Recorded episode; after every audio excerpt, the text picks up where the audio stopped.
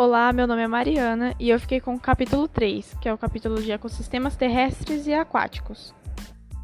Bom, o capítulo ele fala sobre os ecossistemas aquáticos, que é formado por lagos, oceanos e rios, e também, de modo geral, ecossistemas terrestres, que é formado por savanas, florestas temperadas decíduas, florestas de coníferas, desertos, campos, chaparral, tundra, e também sobre os biomas brasileiros, que é constituído pela Amazônia, Mata Atlântica, Manguezal, Caatinga, Cerrado, Pampa e Pantanal.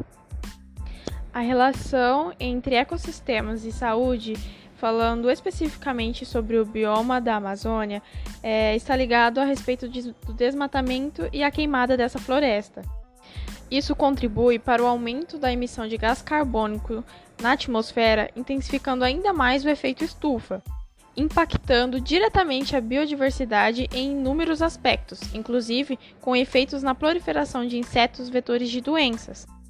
E a minha proposta de aplicação é levar o dossiê Importância da Biodiversidade para a Saúde Humana, uma pesquisa ecológica, escrita por Cleb Jr Alho, para a discussão com os alunos em sala de aula.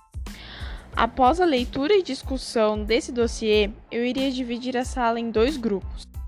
O grupo um iria falar sobre a importância de preservar esse ecossistema e quais são os benefícios que esse ecossistema preservado tem sobre a nossa saúde.